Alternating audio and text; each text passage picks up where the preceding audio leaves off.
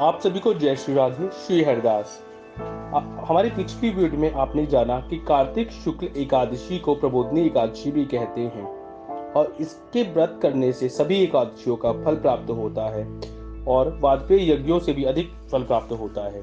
अत बत्तीसवा अध्याय।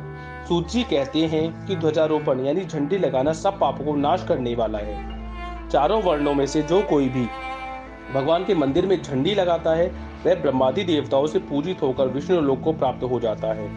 नारद जी कहते हैं कि, हे राजा पृथु, हम तुम्हें एक पुरातन इतिहास सुनाते हैं। पूर्व काल में सतयुग में सुमति नाम वाला एक चंद्रवंशीय राजा रहता था। वह राजा भगवान का भक्त, अहंकार रहित सप्तद्वीप का राजा था। सत्यवती नाम वाली उसकी रानी अत्यंत प्रतिव्रता थी।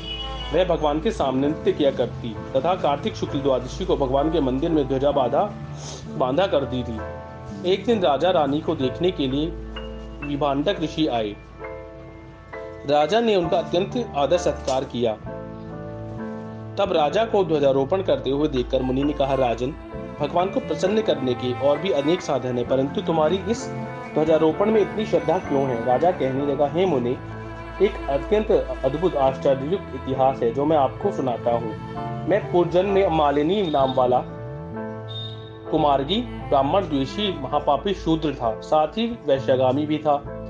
मेरे इन कर्मों को देखकर मेरे बंधु बांधवों ने मुझको त्याग दिया।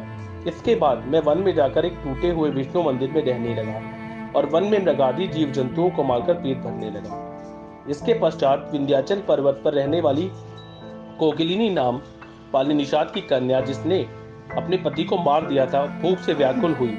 वहाँ पर आ गई और मेरे ही पास रहने लगी। संयोगवश कार्तिक शुक्ल द्वादशी के दिन हमने एक कपड़े को बांधकर उसकी झंडी सी बनाई और दोनों मदिरा पान करके उस झंडी जैसे कपड़े को ले बिहल होकर सारी रात खूब नाचते रहे। सारी रात नृत्य करते रहने के कारण प्रातःकाल हम दोनों की मृत्यु हो गई। तब यमदूत हमें पाश में बांधकर मारते हुए यमराज के पास ले जाने लगे। इसी समय विष्णु भगवान के दूत विमान लेकर वहाँ आ गए और यमदूतों को धमकाते हुए बोले, तुम पापियों को यमपुरी ले जा सकते हो, धर्मात्मा को नहीं। परंतु यमदूत भी अत्यंत क्रोधित होकर कहने लगे कि यह दोनों महापापी हैं। इस कारण यह यमपुरी ले जाने योग्य है। इन दोनों ने जीवन भर एक भी पुण्य कार्य नहीं किया है। तब विष्णु पार्षद कहने लगी कि ही, की महाखेद है, की बात है कि तुमको धर्म अधर्म का कुछ भी ज्ञान नहीं है।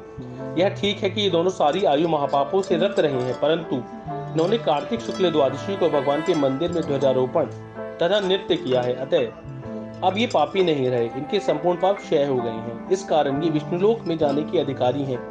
भले ही इन्होंने अनजाने में ही यह सब कार्य किए हैं, इसके पश्चात भगवान विष्णु के दूत उन दोनों को विमान में बैठाकर विष्णु लोक को ले गए।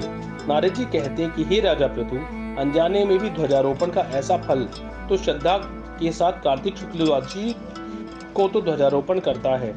उसके फल का तो क्या ही कहना है। इतनी कथा सुनकर विभांडक ऋषि तपोवन को चले गए।